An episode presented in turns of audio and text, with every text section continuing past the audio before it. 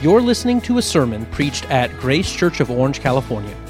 For more info about Grace, please go to www.graceorange.org. And now, join us as we go verse by verse through God's inspired, inerrant, infallible Word. Okay, good morning, everybody.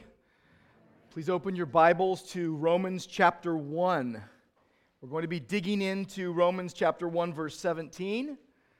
And this deals not just with the main idea of Romans, but really the main idea of the whole Bible.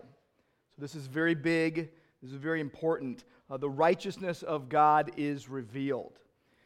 And what we'll see today is that the gospel reveals God's righteousness by which he carries believers from start to finish. So if you're able, please stand with me. I'm going to read two verses today Romans 1 16 and 17. We will primarily look at verse 17 today. This is the Word of God. For I am not ashamed of the gospel, for it is the power of God for salvation to everyone who believes, to the Jew first and also to the Greek. For in it the righteousness of God is revealed from faith for faith, as it is written the righteous shall live by faith. And Lord, we thank you for your word. Thank you for your presence. Lord, by your Spirit, I pray you would have your way in our hearts. You would teach us. Lord, that you would be glorified. In Christ's name, amen.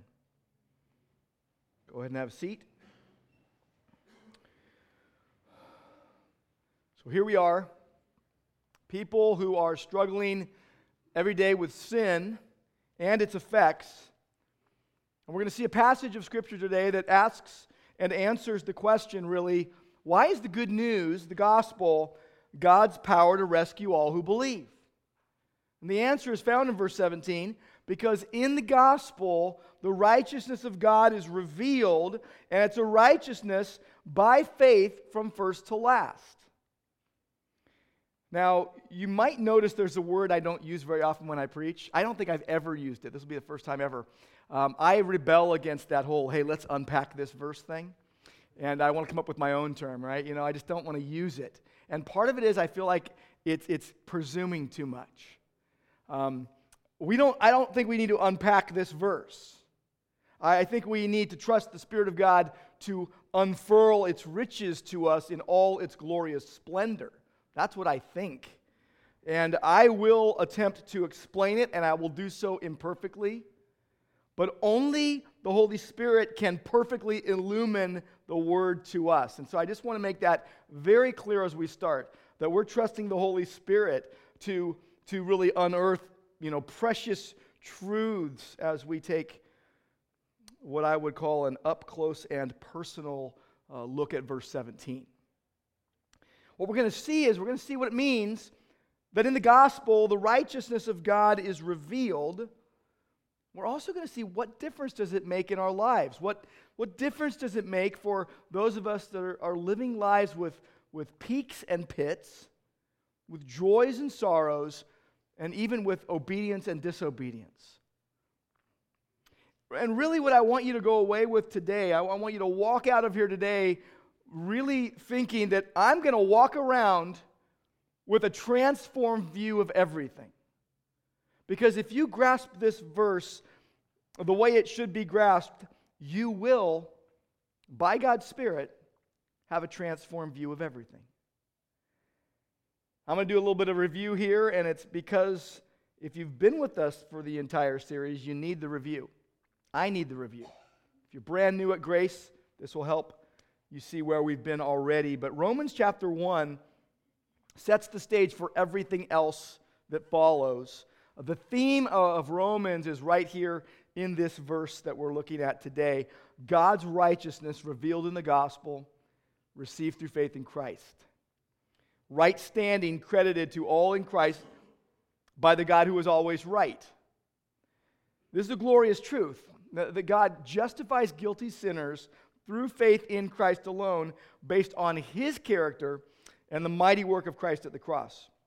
This is why we can believe the gospel. This is why we can uh, rest in the gospel. This is why we can rejoice in the gospel. And this is why we can live the gospel. Romans was written by Paul, who was a servant of Christ, called as an apostle to all the nations, uh, set apart for the gospel.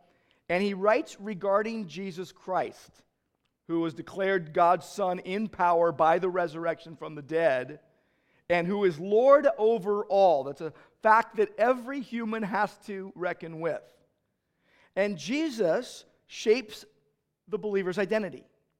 That you are, if you're a Christian, you are called to belong to Jesus Christ. You are loved by God. You are being made holy. And you are a recipient of God's grace and God's peace. Now, Paul, if you know the story about Paul, he was dramatically saved on the road to Damascus. He was on his way to arrest Christians. He was diametrically opposed to Jesus, but Jesus dramatically saved him, and, and then he grew as a believer.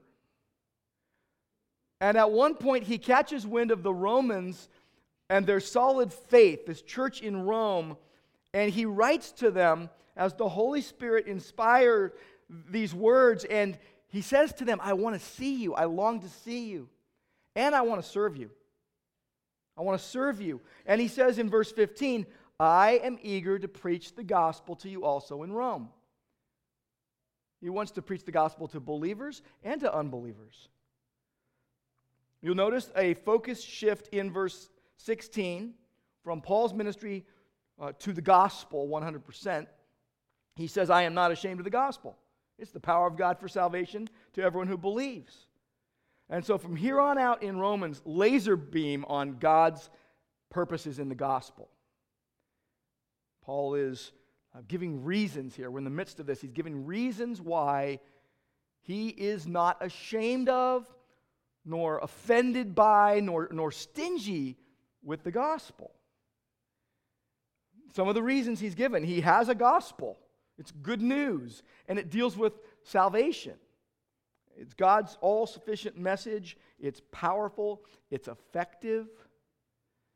It's not a policy statement. We will write policy statements. We'll write, you know, this is how we're going to operate, this is how we want to operate, and all that, and what we want to do. This is not a policy statement. It's, it does something. The gospel does something. The Bible tells us that by the word of God, we are born again. By the word of God, we are saved. Um, and, and then and then Paul brings out the fact that this gospel is for everyone, it's for all people. First to the Jews chronologically, and then to everyone, which is good news for us. And, and the idea that he's bringing out here is that no one is outside the gospel's scope. And then you get to verse 17, and you see another reason that Paul is giving why he is not ashamed of the gospel. And it's the big idea of this verse, it's the big idea of the whole Bible. The gospel reveals God's righteousness by which he carries believers from start to finish. It reveals the non shameful, beautiful thing. It displays how God can be just and justify wicked people. He's going to answer this question in chapter 3, verse 26. That God is just and at the same time the justifier of the one who has faith in Christ. And God doesn't ignore sin. He's not justifying guilty sinners and just letting them in and winking at their sin. He punished sin at the cross on Christ. He passed over sins. And the question comes how can he do this? How can he do this and still be just? And the reason why, you see it right here in this verse, is because God is 100% right all the time.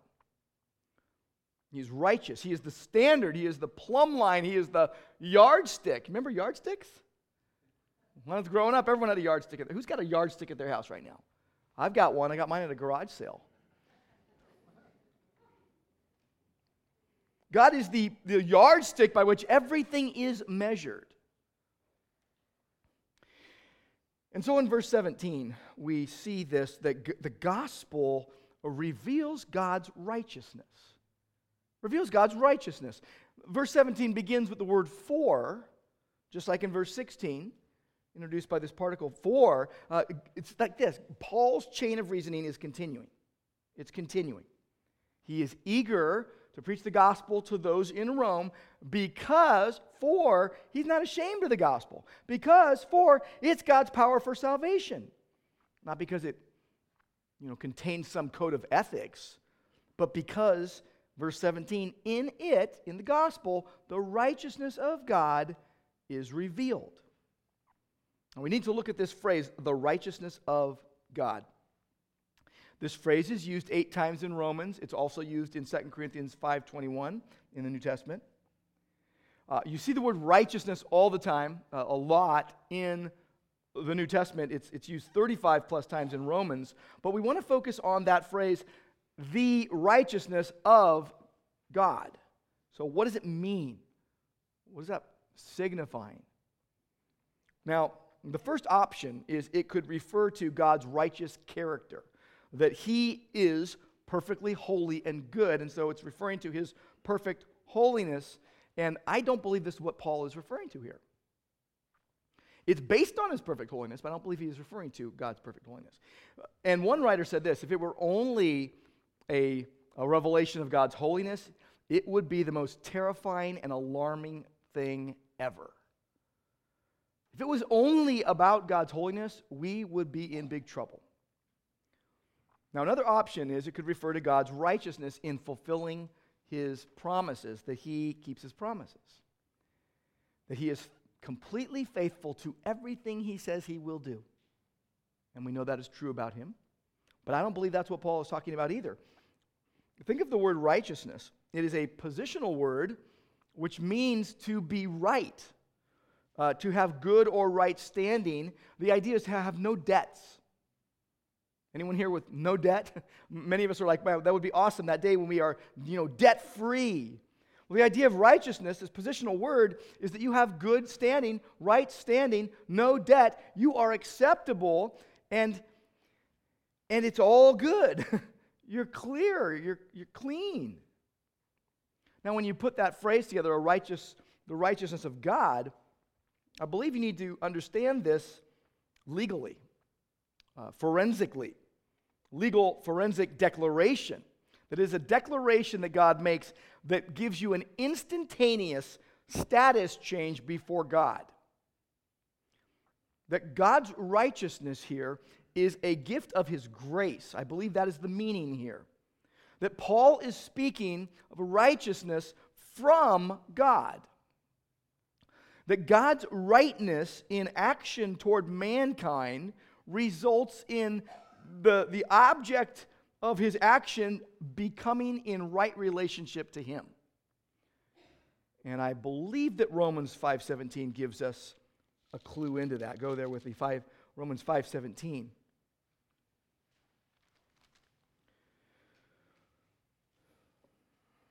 It says, If because one of one man's trespass death reigned through that one man, Adam, much more will those who receive the abundance of grace and the free gift of righteousness reign in life through the one man, Jesus Christ. That this, the righteousness of God here is a gift from God to those he saves. To possess the righteousness of God is to possess a righteousness that God provides. It is not done by you, it is done for you. It is this imputation of righteousness where he credits righteousness to your account. And the reason he can do so is because a mediator, the Lord Jesus, has suffered to satisfy God's justice. William Cunningham put it this way The righteousness of God is that righteousness which his righteousness requires him to require. I'm going to say that again. I've had to do it all three services. Yes, I, I, need to read it a bunch of times to get that. The righteousness of God is that righteousness which his righteousness requires him to require. This is what we're talking about when we say the righteousness of God. The righteousness of God is that righteousness which his righteousness requires him to require. Now, Martin Luther figured this out. Uh, God opened his eyes to this truth in 1514. He used to hate the phrase the righteousness of God. He hated God for the phrase the righteousness of God. And he always thought it was all about condemnation, all based on God's holy, righteous character with no hope of salvation. But what he realized is that it's related to our deliverance in Christ, not our condemnation in sin. And here's what Luther said. He said this later in his life, speaking about, about uh, when, he, when he came to faith in Christ and understood uh, these terms. He said, As violently as I had formerly hated the expression, the righteousness of God, I was now as violently compelled to embrace the new conception of grace, and for me, it, it literally opened the gates of paradise. Paul says in verse 17 there, in it, the power of God to save, in it, the gospel, the righteousness of God, his rightness in saving lost sinners, is revealed. Now we've got to think about that word revealed. What does that mean? It reveals how the gospel is the power of God for salvation. We're going to need to take some time on this one. Uh, it means it's made manifest, it means it's made clear. It's referring to something known in the past, but made very clear now. It's not referring to something revealed for the very first time. For example, you ever see any of those old game shows where they'd have like door number one, door number two, door number three, or curtain number one, two, and three, and they would, you know, reveal what was back there, um, something you'd never seen before, but that you were going to hopefully win, right? This is not that, okay? This has been manifested, but Romans 3:24 tells us it was manifested being witnessed by the law and the prophets. So this, this good news, the law and the prophets spoke of it was witnessed beforehand, but it's now been made manifest. What does that mean? It's been revealed. Okay, another clue in Romans 4. It was known in the days of Abraham. It was God's way of justifying Abraham. In fact, Jesus himself said, Abraham saw my day and rejoiced. Not clearly, but he saw it and rejoiced in it. It's kind of like the very end of the letter to the Romans in Romans 16 25 and 26. To him who is able to establish you. And, and he's speaking of this mystery uh, that was kept secret, but now is manifested by the scriptures, made known to all the nations for the obedience of faith. And he's speaking of something that was known before, but not very clearly. Like you're looking through a window with a lot of smudges, or maybe better yet, you're looking through a window with like tint on it and you can't see in. You can see shapes, though you've got to ask yourself the question Do I know when God started rescuing people by faith? The, God did not start rescuing people by faith when Jesus came to earth. It started all the way back with Abel. Hebrews 11:4. So whenever God rescued someone, it was 100% by grace through faith and they received it that way. 100% by faith. It was 0% of their own merit. And by the way, when, when, when Paul says, in it, in the gospel, God's righteousness is, be, is revealed, literally being revealed. It's the present continuous tense. It's an ongoing activity of God. So, what he's saying is this righteousness is revealed by God in the gospel, in all its saving glory. It's manifested. He's not saying, well, it was just seen, not that it was just observed. He's saying, now, seen in the gospel, is God's saving power in all its saving glory. John Murray put it this way it, it, is manifest in its saving efficacy, in its effects. It, it is active in the sphere of humanity in saving sinners. And, and, and if you think about the outworking of this, every time the gospel is preached, God is shining a spotlight on his rescue work. It's like he's shining this a light from a lighthouse or a, or a searchlight on, on the gospel truth that he saves and rescues lost sinners. And so when I said at the beginning, like, this is not just the, the main part of Romans, this is the main, the main idea of the Bible. That the righteousness of God is the key to salvation. And those who have it, they know the power of God in personal salvation. They know they are right with God and they're humbled by it. But those who do not have it are lost and they're without hope. They're not right before God. Turn over with me to Romans chapter 3. We'll see this in greater detail as we keep going through Romans, but I want you to see Romans 3, verses 21 to 24. But now the righteousness of God has been manifested apart from the law, although the law and the prophets bear witness to it. The righteousness of God through faith in Jesus Christ for all who believe. But there's no distinction. All have sinned and fall short of the glory of God and are justified by his grace as a gift. This is the righteousness of God being revealed. It's a gift of God's grace through the redemption that is in Christ Jesus.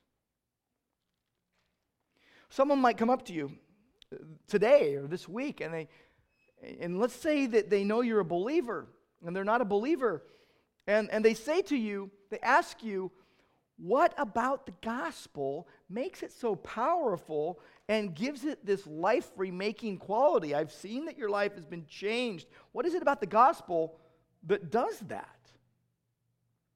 Your answer is well, in the gospel, God's righteousness is revealed as God reaches to rescue and give right standing to those who are lost. That, that God reaches down to rescue and give me right standing.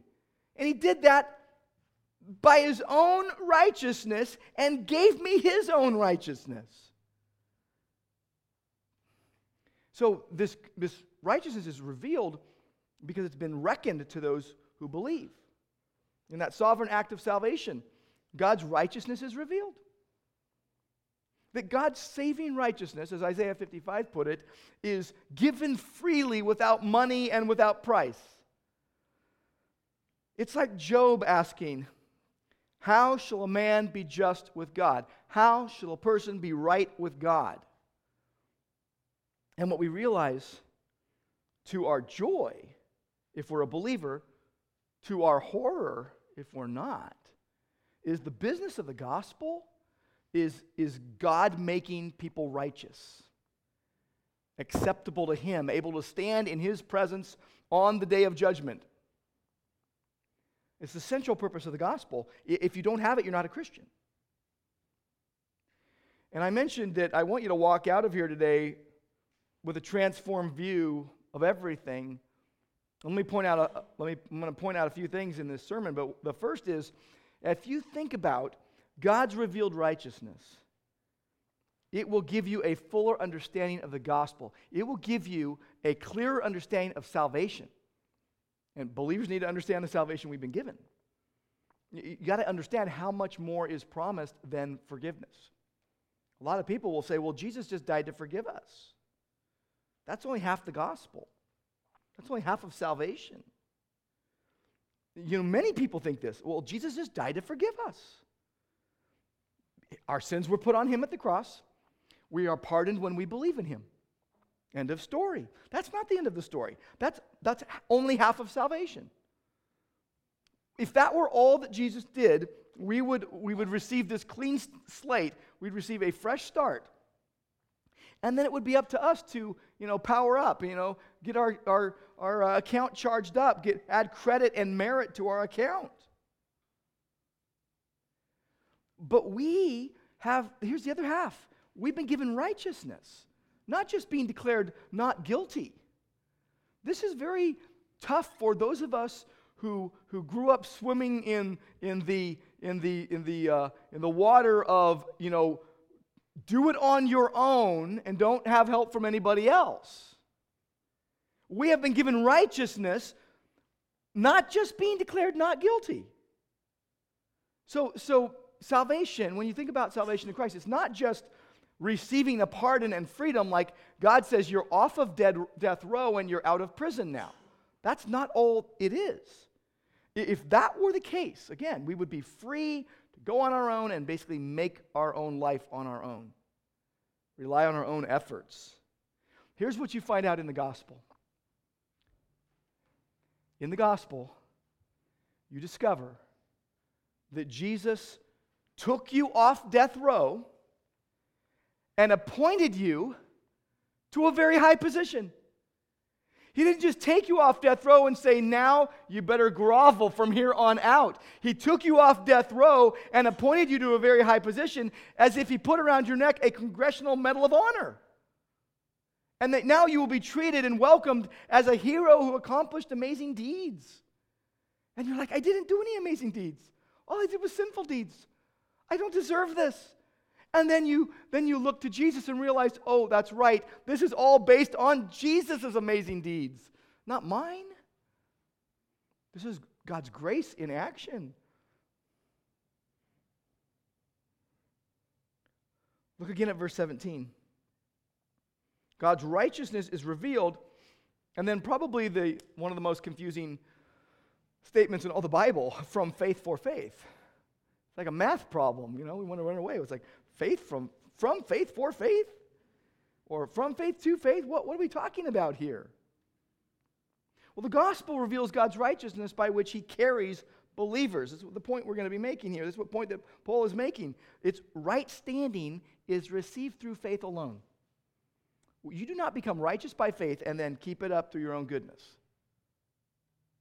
From faith to faith. John Stott put it this way God's faithfulness to his promises and in the life and death of Jesus Christ always comes first, and ours is never other than a response. God's righteousness by faith is revealed through faith. The one who has faith in Christ sees it, accepts it gladly, and rejoices in it.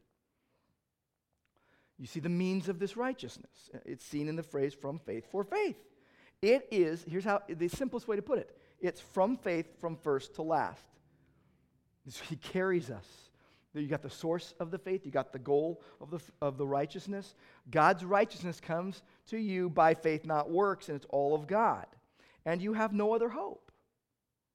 You have no other hope than the gospel. Because you'll say this if, you, if you're a believer, you'll say, I tried being good, and my supposed good works couldn't deliver me because I was ruined by sin because good works will not deliver ruined people.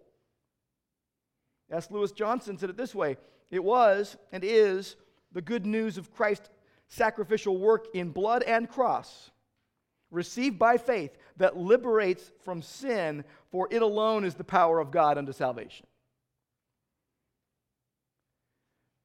And then we, uh, we, we flip over to Hebrews 11 6, and we find out that without faith, it's impossible to please God. Unless you have the gift of faith, unless you have faith, you can't please God. And what happens is there's a lot of people that run around without true faith. And what you get when people run around without true faith is false conversions. False conversions, of believism, but not faith. And the people are not concerned with holiness and righteousness. They take what they want, but they don't know God. They have not been brought into the presence of God. They walk in unbelief, they walk in pride. Four words that ought to startle us and terrify us from the New Testament. Not all have faith. Not all have faith. Either you have it or you don't. You believe or you don't. People have false faith. I think about the early 1980s. I had very a lot of desperate attempts to get faith apart from God. And, and they were all garbage. They were all junk and, and I knew it didn't work. And you know how I knew it didn't work? Because it didn't work. It didn't work. Some days it seemed to work. Other days it didn't work. It just didn't, it didn't work. They were deceptive lies from the pit of hell. And it leads to death. Because fake faith is anything rooted in anything other than the gospel of the grace of God in Christ. People will say, uh, this faith thing didn't work. You've heard people say that before. I've heard people say, I tried Jesus and he didn't work. And my response is, oh, no, you didn't. You didn't. You don't try Jesus. You trust Jesus. You don't take a test drive on Jesus. You don't say, you know, Jesus, let's live together for a while until we want to make the big commitment. No, what you do is you fully yield to God. It's a monergistic, God centered view, not a humanistic, man centered view. You look all around and you see that God's standard of righteousness is uh, literally being ignored by man. But God always evens the scales and then some. God's standard of righteousness is ignored by man, but human standards of righteousness are ignored by God. What he says counts more. We have no righteousness. Our supposed goodness is like what? Filthy rags. We have nothing to commend us to God. But here's the good news what mankind uh, does not have is available to all who acknowledge their sin and receive God's freely given righteousness. God delivers us in righteousness solely by grace through faith in Jesus Christ. God is righteous, He's always right. He condemned our sin on Christ at the cross. Uh, we come to Him by His gift of faith. And when we do that, He doesn't give us what we deserve. He gives us righteousness, He credits it to your account. Uh, you're no longer bankrupt spiritually. You're a debtor to grace. Uh, you possess all the riches of Christ. And they're by no works of yours, 100% God's work in Christ. But someone has said, untold millions walk our streets and sit in our churches unchanged by the true gospel of Jesus Christ. And yet, they are convinced of their salvation because one time in their life they raised a hand at an evangelistic campaign or repeated a prayer. Romans 10:3 talks about them. People who are ignorant of the righteousness of God, seeking to establish their own, they do not submit to God's righteousness. Righteousness means treating everything right as it should be treated. God, to be righteous, uh, to be God, must treat everything as it should be treated, including himself. He must exalt himself over all because he is over all. If he did not exalt himself over all, he would not be righteous and would not be God. And God, who is over all, must treat us as we deserve to be treated which means his righteousness depends on him punishing us for our sins. He cannot wink at our sin. His righteousness is at stake. This is why a Christian's going to say, I only have hope when God sees me covered by Christ's righteousness. Let me ask you, what is your hope today? What is your hope? Is it in your goodness or your achievements or your riches or your education or your friendships. One thing gives hope God's gift of righteousness, right standing with God through faith in Christ. If you do not respond positively to this good news in faith, you will remain in your lost condition forever. That's why I say all the time believe in the Lord Jesus and you will be saved.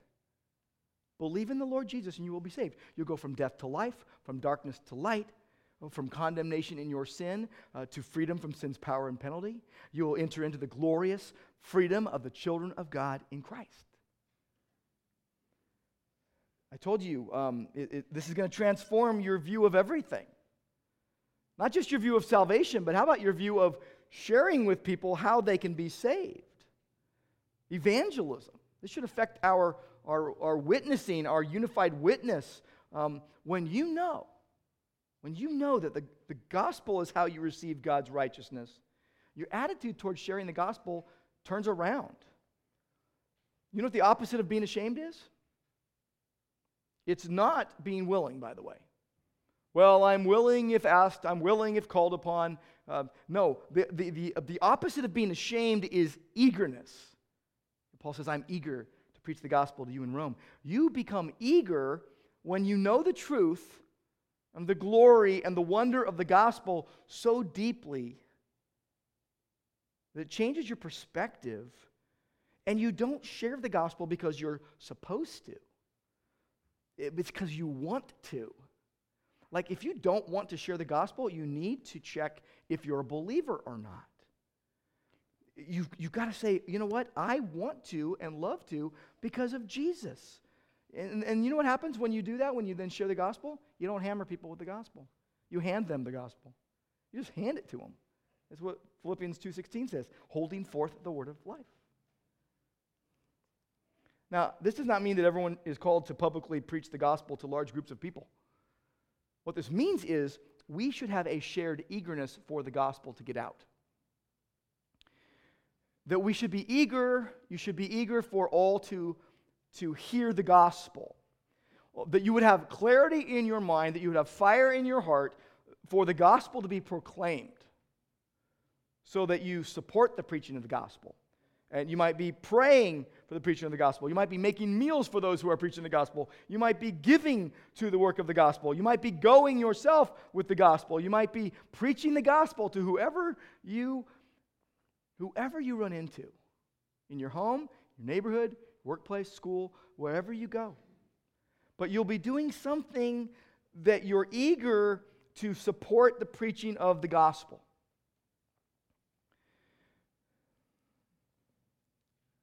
Go back to verse 17 with me. We're not done with verse 17. We've got, we've got a lot more in verse 17. There's a phrase in verse 17 that we've got to not ignore as it is written. It's that phrase, as it is written. It's in the perfect tense. It emphasizes the permanent, authoritative nature of what was written. It's, it's binding, it's settled, the Holy Spirit is inspiring Paul to write, and as he's writing, he writes these words down as it is written. And what he's pointing to is, is what the Old Testament said about this gospel truth. See, the gospel reveals God's righteousness by which he carries believers from start to finish. So we're now getting into that. It's as it is written. And I love finding an example, uh, you know, an old example that sounds current uh, Augustine saw the Old Testament as a fully furnished but darkened room. And all the furniture is present but only perceived in a shadow. It's like when you're walking through a dark room and you know things are there and you're about to stub your toe. But, but what he said was that the gospel turns the light on so that we say, ah, okay, I see what God has been doing here and how he's been doing it. The New Testament writers, by the way, never make an Old Testament text contradict what it meant in the Old Testament. They bring out the int- intended meaning of the text. And so he says, It is written, as it is written. And then he quotes Habakkuk 2 4. The righteous shall live by faith. I preached Habakkuk a while ago, knowing that we were going to uh, go through Romans. Uh, to understand Romans, you kind of need to go to Habakkuk a bit.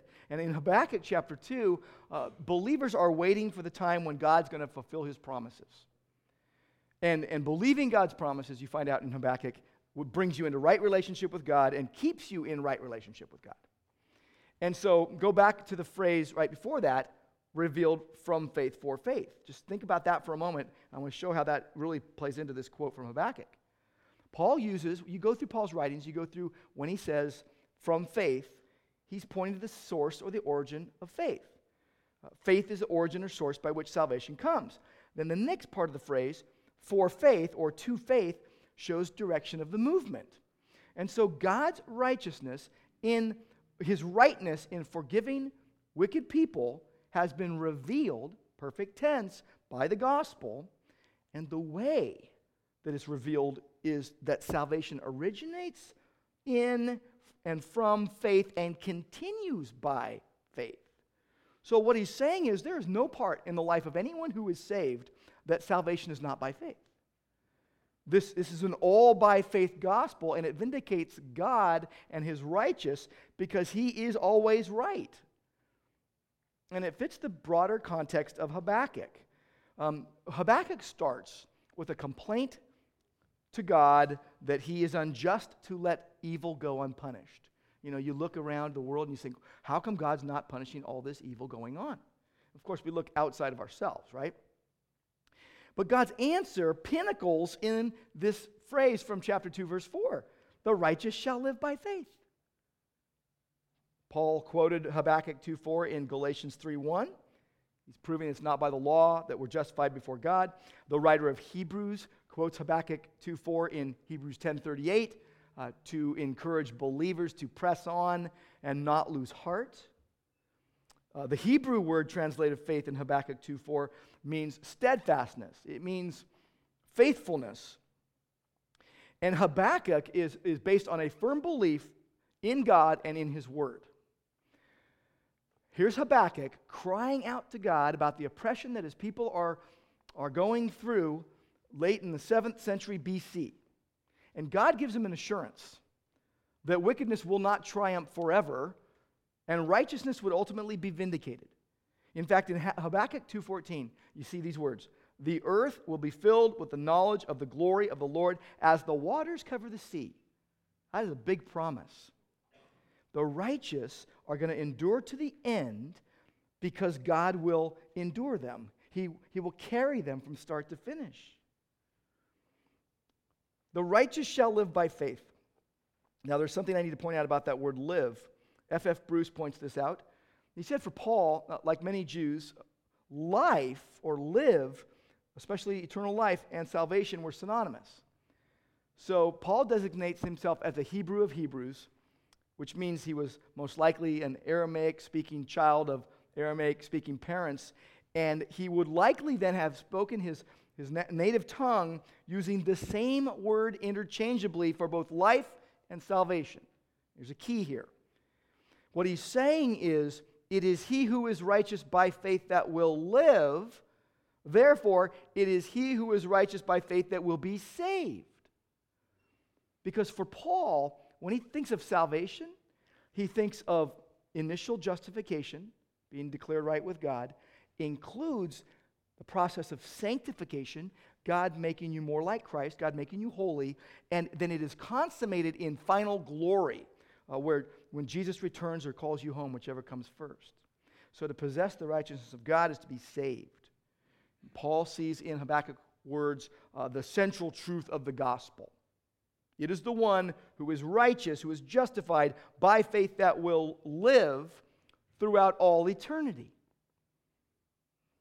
So, what, what this is saying is that, that God reveals uh, his righteousness in justifying wicked people because it's all by faith.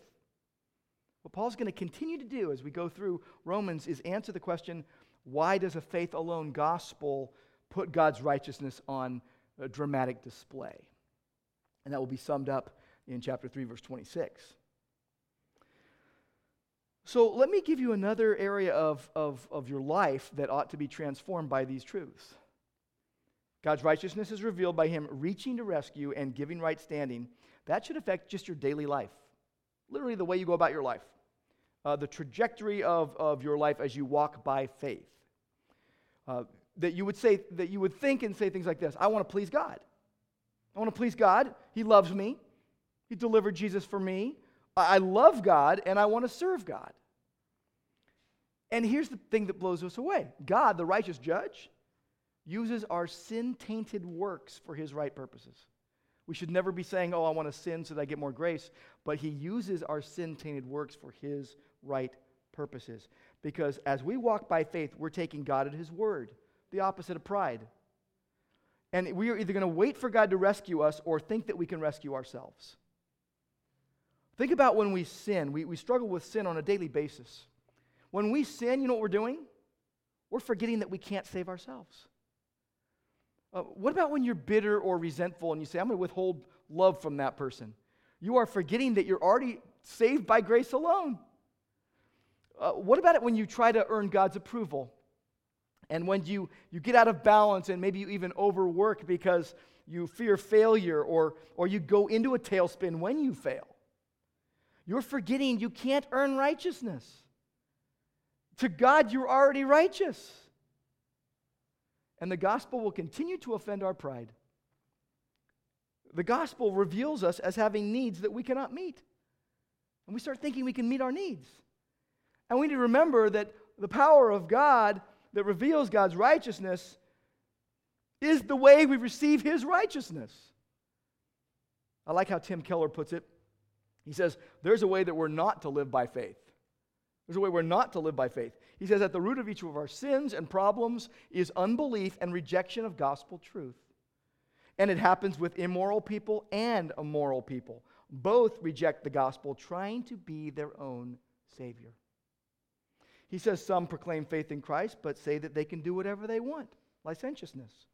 And their rebellion is really a refusal to believe the gospel, that message that they are so sinful that Jesus had to die for them. He says some people pick up religion as a, as a moral thing and become anxious or proud. Anxious because they know they can't live up to the standards, proud because they think they're, they're, they have lived up to the standards. But that pride or anxiety is really a refusal to believe the gospel. See, as a result of God's righteousness revealed in the gospel in all its saving glory, we should be walking around with transformed views of everything. God's righteousness revealed is God reaching to rescue us, to give right standing. And I think what that should do, as I close, I just want to say this should drive us to pray in joy and in pain on both sides of the coin. Whether or not you, you get the job or lose the job. Whether your teenager has the perfect driving record or whether your teenager cracks the car up. Whether a child is born or a child dies. Whether you can have kids or whether you're unable to have kids. Whether your biggest hope is realized or your biggest hope is shattered. Whether you are fully healthy or whether you have a health issue that keeps you from the things you love. Whether your heart is overjoyed or whether your heart is, is deeply burdened and torn apart. You live by faith. The, the supreme display of your faith, the, the greatest display of your faith is prayer, in good and bad, where you declare your dependence on God for all things. And where we don't just talk about this amazing reality, but we actually pray. We trust God to act according to his good pleasure, which I think is summarized very nicely in Hebrews 12 2 looking to Jesus, the author and perfecter of faith. And, and, and as a result of God's righteousness revealed in the gospel, in all its saving glory, uh, we, we should, by the grace of God, be walking around with transformed views of everything. It should transform our view of eternal life. It should transform our view of evangelism. It should transform our view of just walking by faith daily and of prayer. And let's pray. Lord God, thank you that your gospel reveals your righteousness by which you carry us from start to finish. If our souls are, are weary and troubled or our souls are light today, I know that either way we need to look to Jesus, turn our eyes upon Jesus, knowing that the things of earth will grow strangely dim in the light of his glory and grace. And it's in Christ's name that we pray. Amen.